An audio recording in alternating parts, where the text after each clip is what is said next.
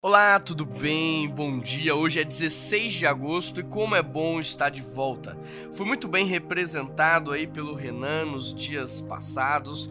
Pude ouvir, contemplar tudo aquilo que Deus estava falando através da vida dele, mas estou feliz também por ter esse tempo aqui com você.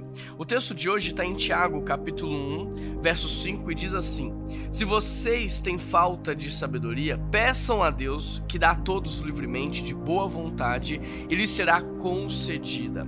Aqui o texto está nos mostrando que existe uma graça natural para todas as pessoas e a sabedoria não deixa de ser uma delas. O texto está dizendo que se você, sendo cristão ou não, se você, sendo alguém fervoroso ou não, tem falta de sabedoria, basta você pedir, porque Deus pode te dar e através dessa sabedoria, quem sabe até você vai reavaliar avaliar e refletir sobre o valor da sua vida espiritual, emocional e todas as outras áreas e tomar de fato uma decisão que poderá nortear todo o futuro da sua casa.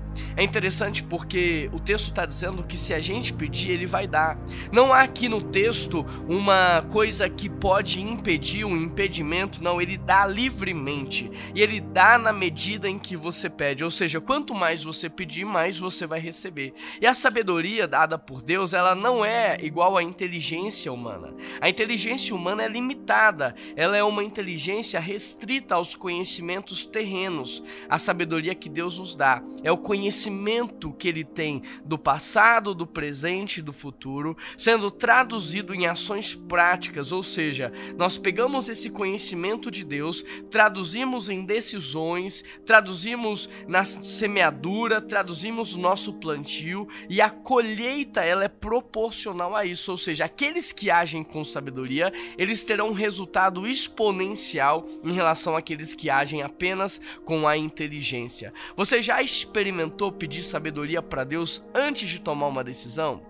Pedir sabedoria para Deus antes de agir de maneira impetuosa, antes de falar sim ou não, eu quero desafiar você, estimular você a hoje mesmo, neste exato momento, pedir a Deus sabedoria para a decisão que você precisa tomar, pedir a Deus sabedoria para que você possa agir de maneira correta, pedir a Deus sabedoria para que você venha fazer aquilo que Ele quer. Vamos fazer isso juntos? Pelo que, que você está passando?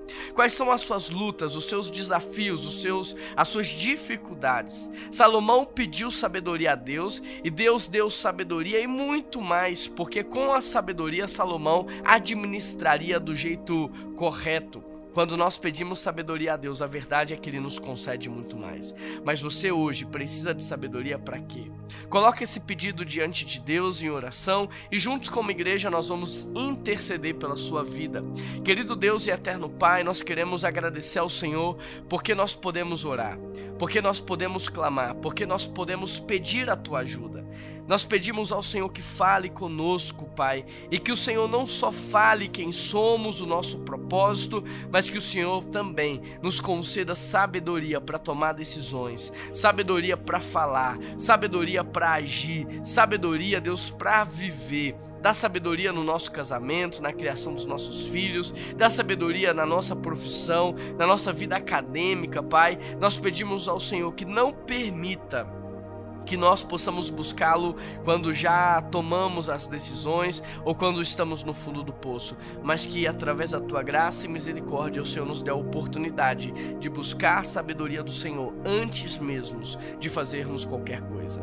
Por isso, Pai, nós te agradecemos porque a tua palavra diz que o Senhor dá. Então, obrigado por essa sabedoria sem limite. Obrigado por essa sabedoria abundante. Obrigado, Pai, porque apesar da nossa pouca idade, o Senhor tem nos feito sábios para administrar administrarmos tudo aquilo que o Senhor tem concedido a nós. Que o Senhor abençoe cada família aqui representada. Em nome de Jesus que nós oramos. Amém. Você é novo por aqui? Deixa aí nos comentários de onde é que você está participando. Assine o nosso canal do YouTube. Dessa maneira você nos ajuda.